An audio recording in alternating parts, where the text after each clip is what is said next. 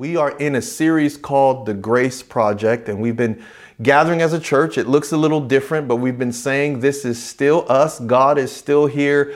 Grace still works. This is the worst season to do things in your own strength. The grace of God is with you, the grace of God is on you. And there's something special about understanding what grace really means. And I want to preach a message today that I really believe is going to encourage you. I'm going to put the title up, they'll put it on the screen. The title of this message is called This Grace Hits Different.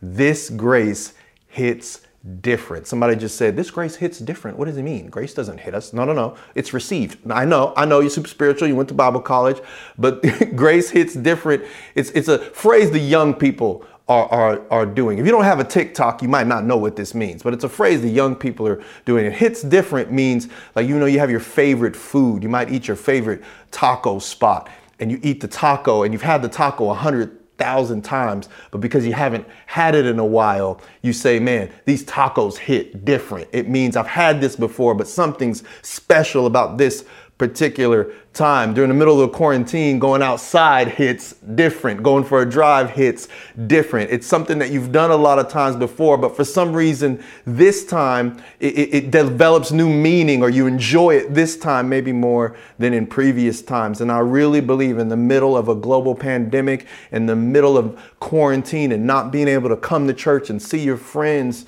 the grace of God will hit different in a season like this, meaning that it will mean more to you than it ever has meant before. And so I want to share a passage of scripture that I really believe is going to encourage you. It's from the book of Hosea. We've been in the Old Testament a lot. I've been finding so much encouragement from the Old Testament. And in the book of Hosea, it talks about obviously Hosea, and Hosea was the last prophet before the northern kingdom of Israel fell to Assyria and got into exile. And, you know, earlier, hundreds of years earlier, Solomon would have been king, and there was so much peace and prosperity when Solomon was king. And then after Solomon, there were some challenging times. But Hosea was a prophet right before God kind of had had enough. People were, were prosperous and there was peace but they used their prosperity and their peace as a, re, as, a, as a method of getting them away from God. Sometimes it's hard for us in seasons of prosperity to worship God. And that's exactly what was happening with God's people. But even worse, not only were they not worshiping God, they had put idols in God's place. And sometimes that's what people do. God blesses us with something and we worship it. Or, or God gives us a dream and we worship the dream. We stop worshiping God. And so this happened with all of God's people. So he raised up Hosea to be a mouthpiece, if you will, for God to people that had abandoned God. And what I find interesting is throughout this passage of scripture, even though we're talking about a nation, God doesn't uh, refer to Israel like a nation while he is a leader of a nation, or a, he refers to Israel as a wife with God being a husband. This is how deep the intimacy that God wanted to have with his people. And he was so upset that they had been worshiping other gods. Matter of fact, we're going to hear some tough language that God compared their worship of other gods to in Hosea chapter 1, verse 2 through 4, when, when God word says this When the Lord first began speaking to Israel through Hosea, he said to him, Go and marry a prostitute so that some of her children will conceive in prostitution. See that strong language? This will illustrate has, how Israel has acted like a prostitute by turning against the Lord and worshiping other gods.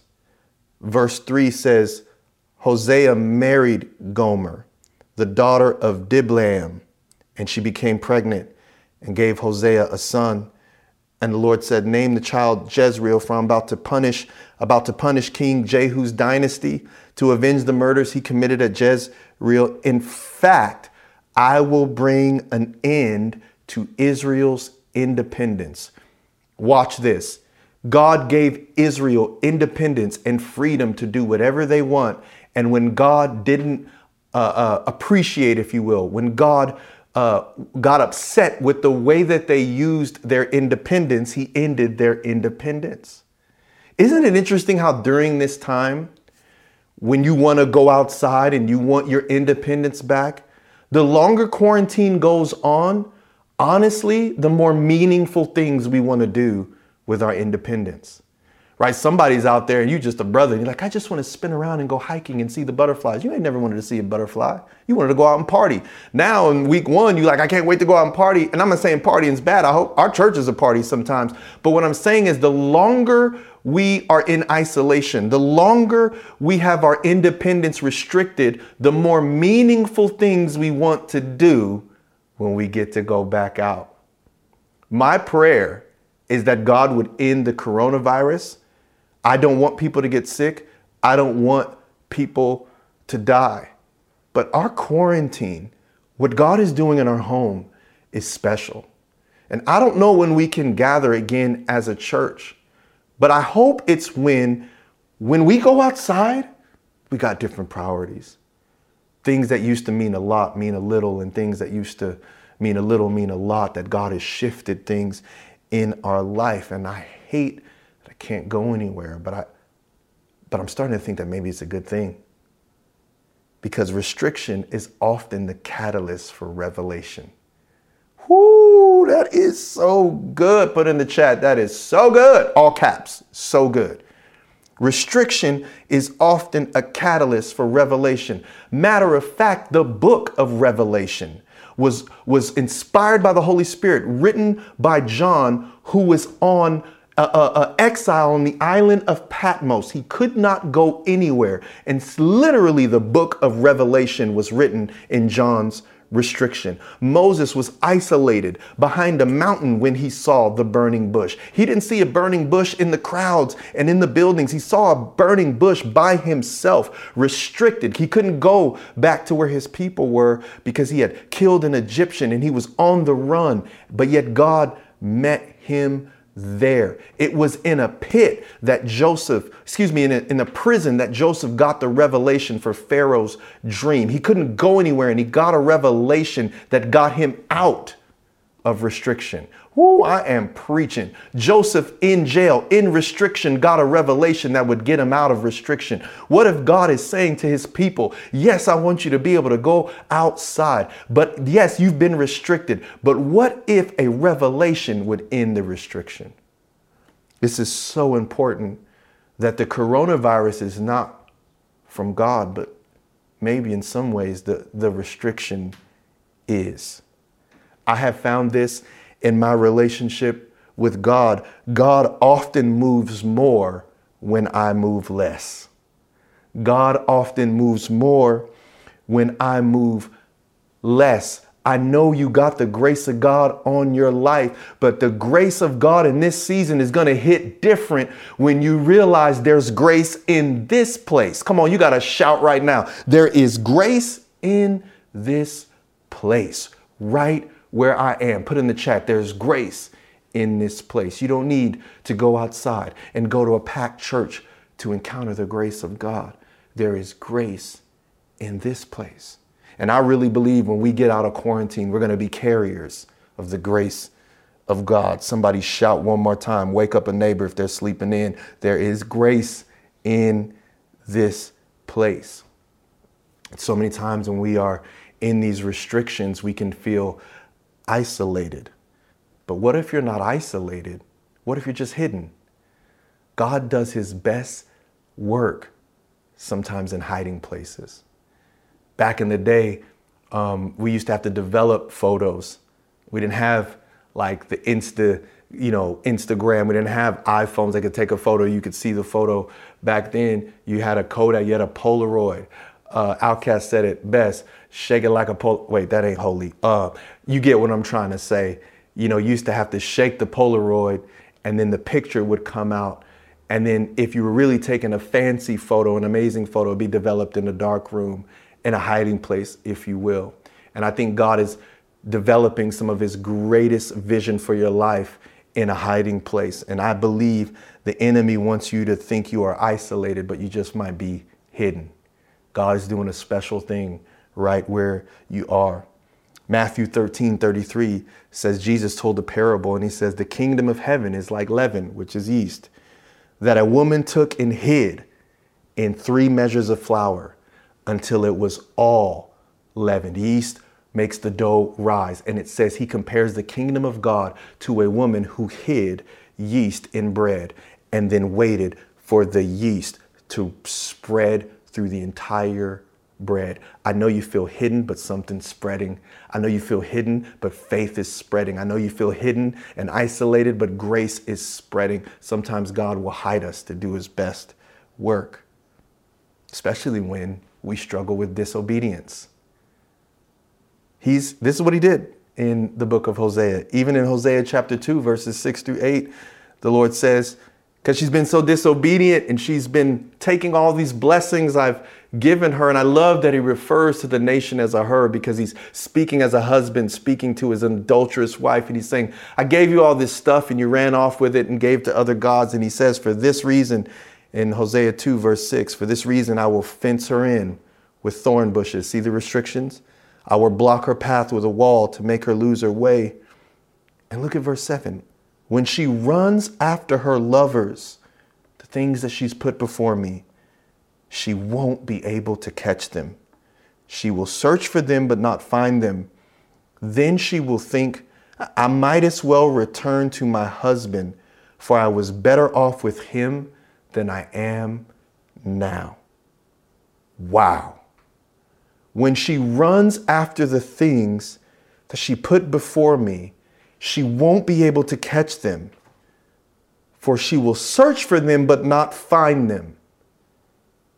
And then she'll say, I, I might just need to return to my husband, for I was better off with him than I am now. She doesn't realize it was I who gave her everything she has the grain, the new wine, the olive oil, the cars, the house, the dream, the goals. I, I gave it all to her. I even gave her silver and gold, but she gave all my gifts to Baal, which is the idol that they were worshiping. Were worshiping.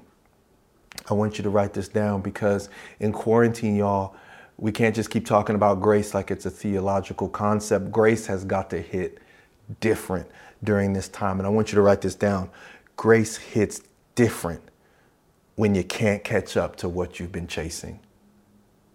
Grace hits different when you can't catch up to what you've been chasing. Have you been chasing a dream? If you're a pastor, have you been chasing a bigger church? More influence? If you're an artist, have you been chasing your career? Have you been chasing as a business person more profits? It's not that anything's wrong with those things. It's not wrong with having those things, there's something wrong with chasing those things. And we don't understand that God wants us to have a lot of these things, but when we chase them, they become an idol. God is saying to you and I, why do we keep chasing what He wants us to have? He wants to give it to us, but He doesn't want us to chase it. Grace hits different when you can't catch up with what you've been chasing and I want you to write this down. If you don't get anything out of this message, write this down. Grace should end the chase.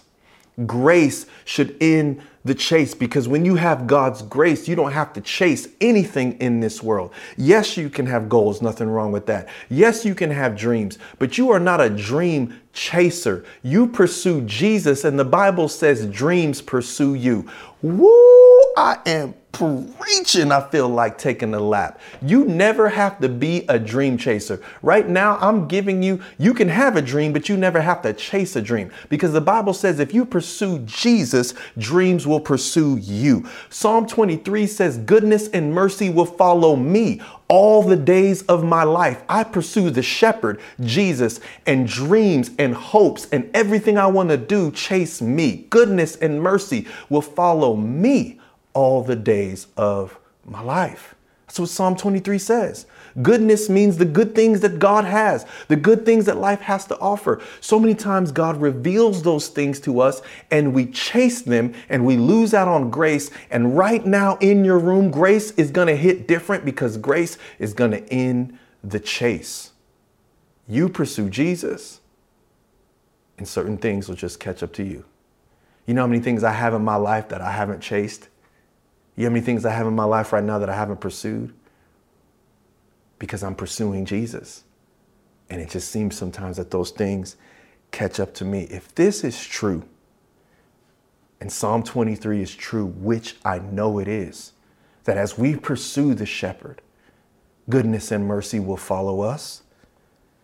Then what if you have been so busy chasing your dreams that God slowed you down so your dreams could catch up to you? Did you? I'm about to tip over this table because I can tell in the spirit you didn't hear what I just said. I said, What if you have been so busy? Matter of fact, let me start over. Turn your volume up. Just turn your volume all the way up. Just all the way up. I said, What if you have been so busy chasing your dreams that God slowed you down so your dreams could catch up to you? Think about that for a second. This is why I believe sometimes God slows us down because He's trying to teach us as we wait on the Lord, as we pursue Jesus, certain things that we've been chasing will catch up to us because we pursue Jesus. Dreams and hope will pursue us. And when your dreams catch up to you, that grace will hit different than when you catch what you've been chasing. Man, I believe this is somebody, this is for somebody right now. And God slowed everything down for Israel in the book of Hosea. And then look at this grace in Hosea, cha- Hosea chapter 2, verses 14 through 15. It says, The Lord's love for unfaithful Israel. Verse 14 says, But then I will win her back once again. I can't get away that he keeps calling a nation her. I will lead her into the desert and speak tenderly to her there.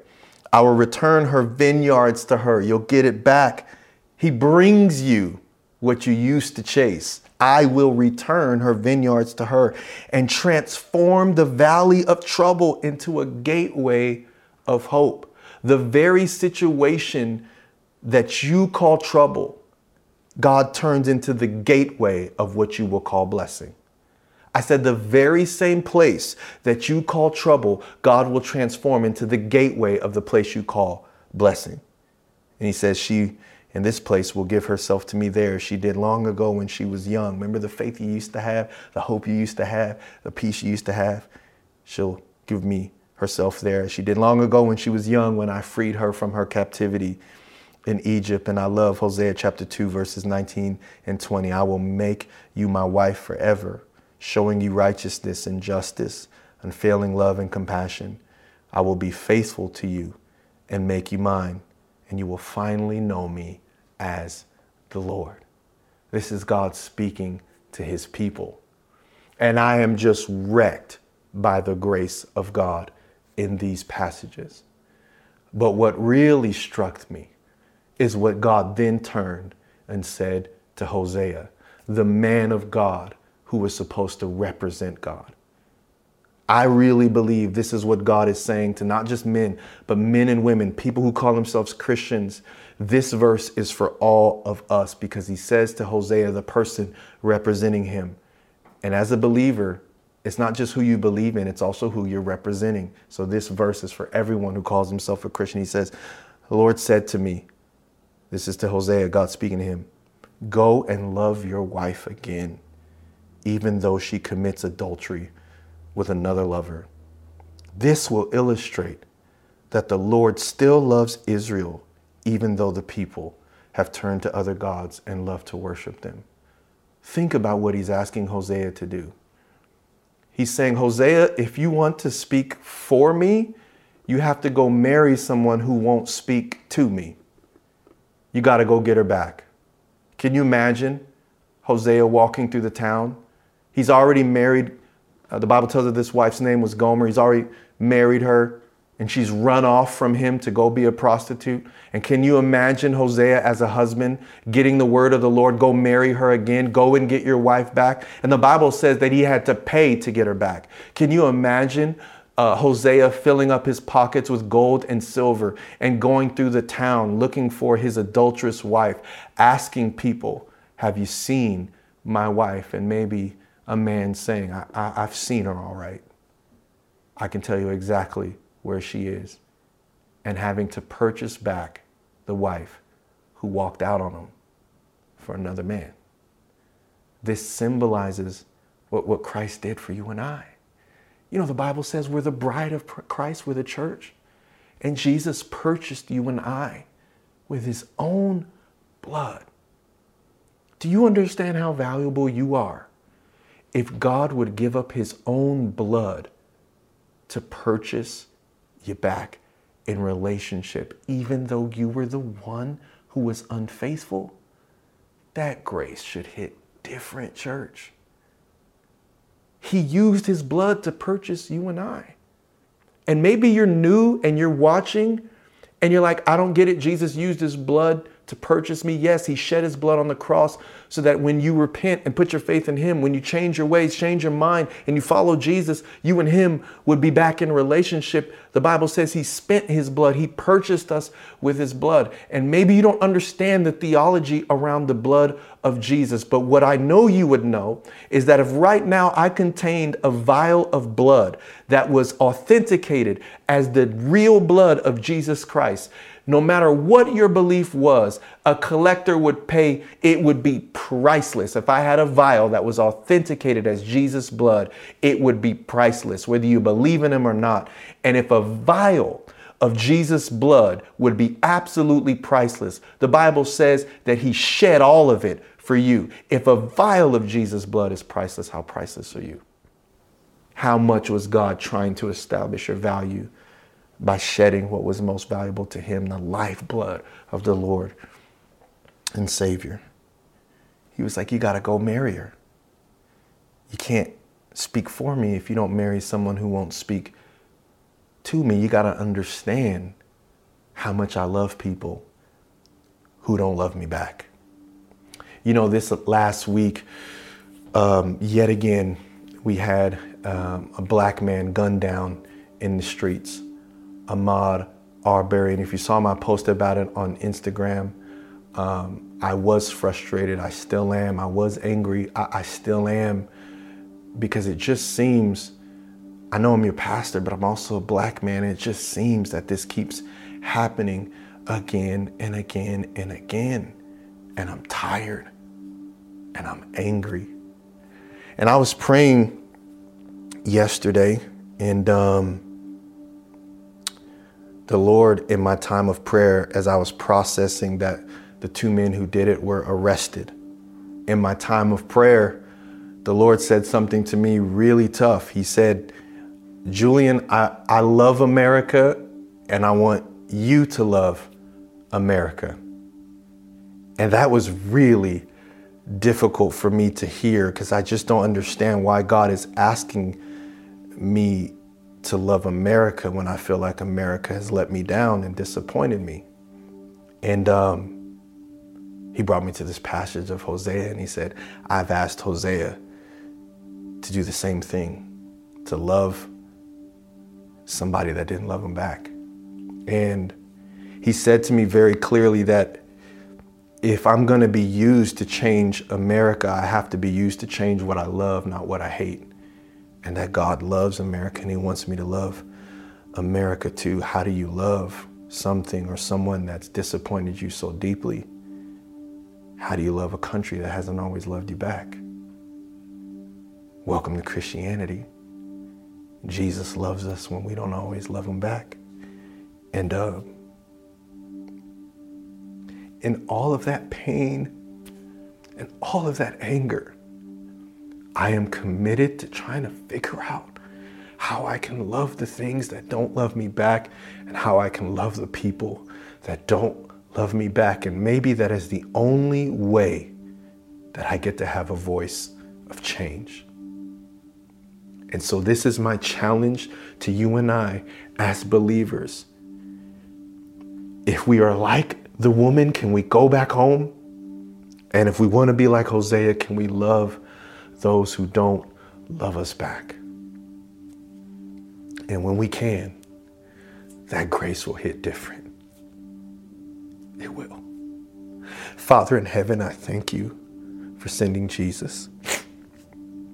I thank you, Lord, that right now somebody is encountering the grace of God, the grace to go home to the God they've been unfaithful to, and the grace to love someone that hasn't loved them back, the grace to love a nation that hasn't loved them back, Lord. And in that, I believe you will give us a voice of change. We can't change what we hate, Even as a parent, when our kids do things that disappoint us, we correct them because we love them, not because we hate what they do. Give us that kind of grace.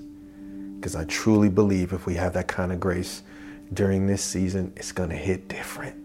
It's going to feel different. And we can engage you in a powerful way. In Jesus' name, amen.